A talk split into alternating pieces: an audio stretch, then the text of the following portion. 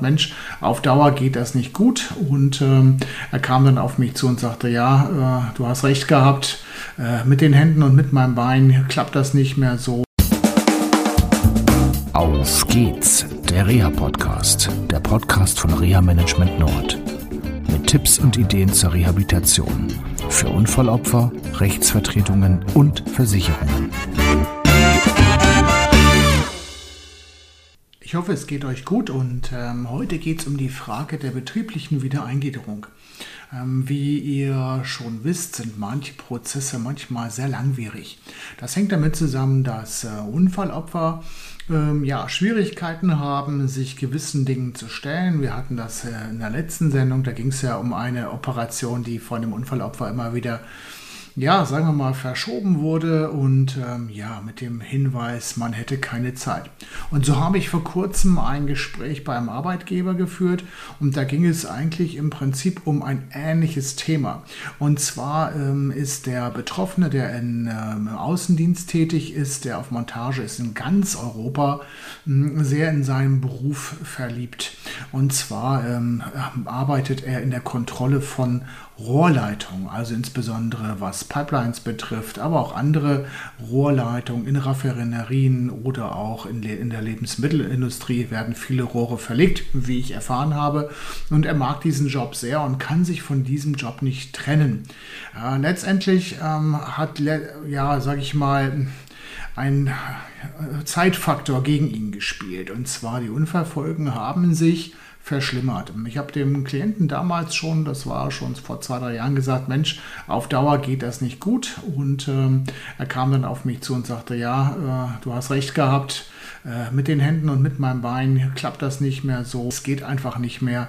Die Schmerzen nehmen zu und ich werde immer weniger produktiv, was natürlich auch schlecht für den Arbeitgeber ist. Und dann haben wir nach langer Vorbereitung dann das Gespräch mit dem Arbeitgeber gesucht und äh, ich war sehr erstaunt. Der Arbeitgeber war über viele Dinge nicht informiert. Der Arbeitgeber wusste mal gerade, dass ein Unfall passiert war, ein Motorradunfall.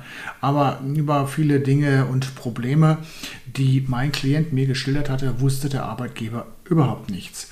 Und so haben wir dann äh, einen Schlachtplan sage ich mal, entwickelt, wie es beruflich weitergehen kann unter Beteiligung des medizinischen Dienstes, der diesen Betrieb dann auch noch begleitet, also dass der betriebsmedizinische Dienst auch gucken kann, okay, welche Belastungsmöglichkeiten sind in diesem Betrieb noch möglich.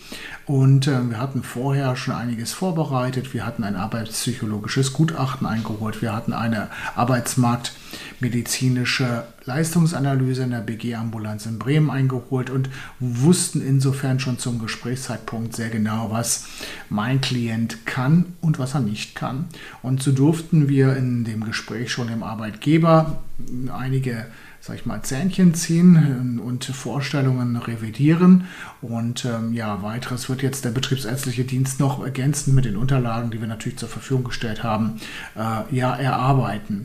Wir haben jetzt vereinbart, dass wir uns in einiger Zeit, das ist so in sechs Wochen, wieder treffen und dann mal schauen, welche Möglichkeiten es gibt, meinen Klienten leistungsgerecht und behindertengerecht einzugliedern und welche Leistungen oder Maßnahmen damit verbunden sind. Zum Beispiel könnten das Schulungen sein, das könnte aber auch eine Qualifikation sein äh, oder möglicherweise sogar eine Umschulung. Das wollen wir mal schauen.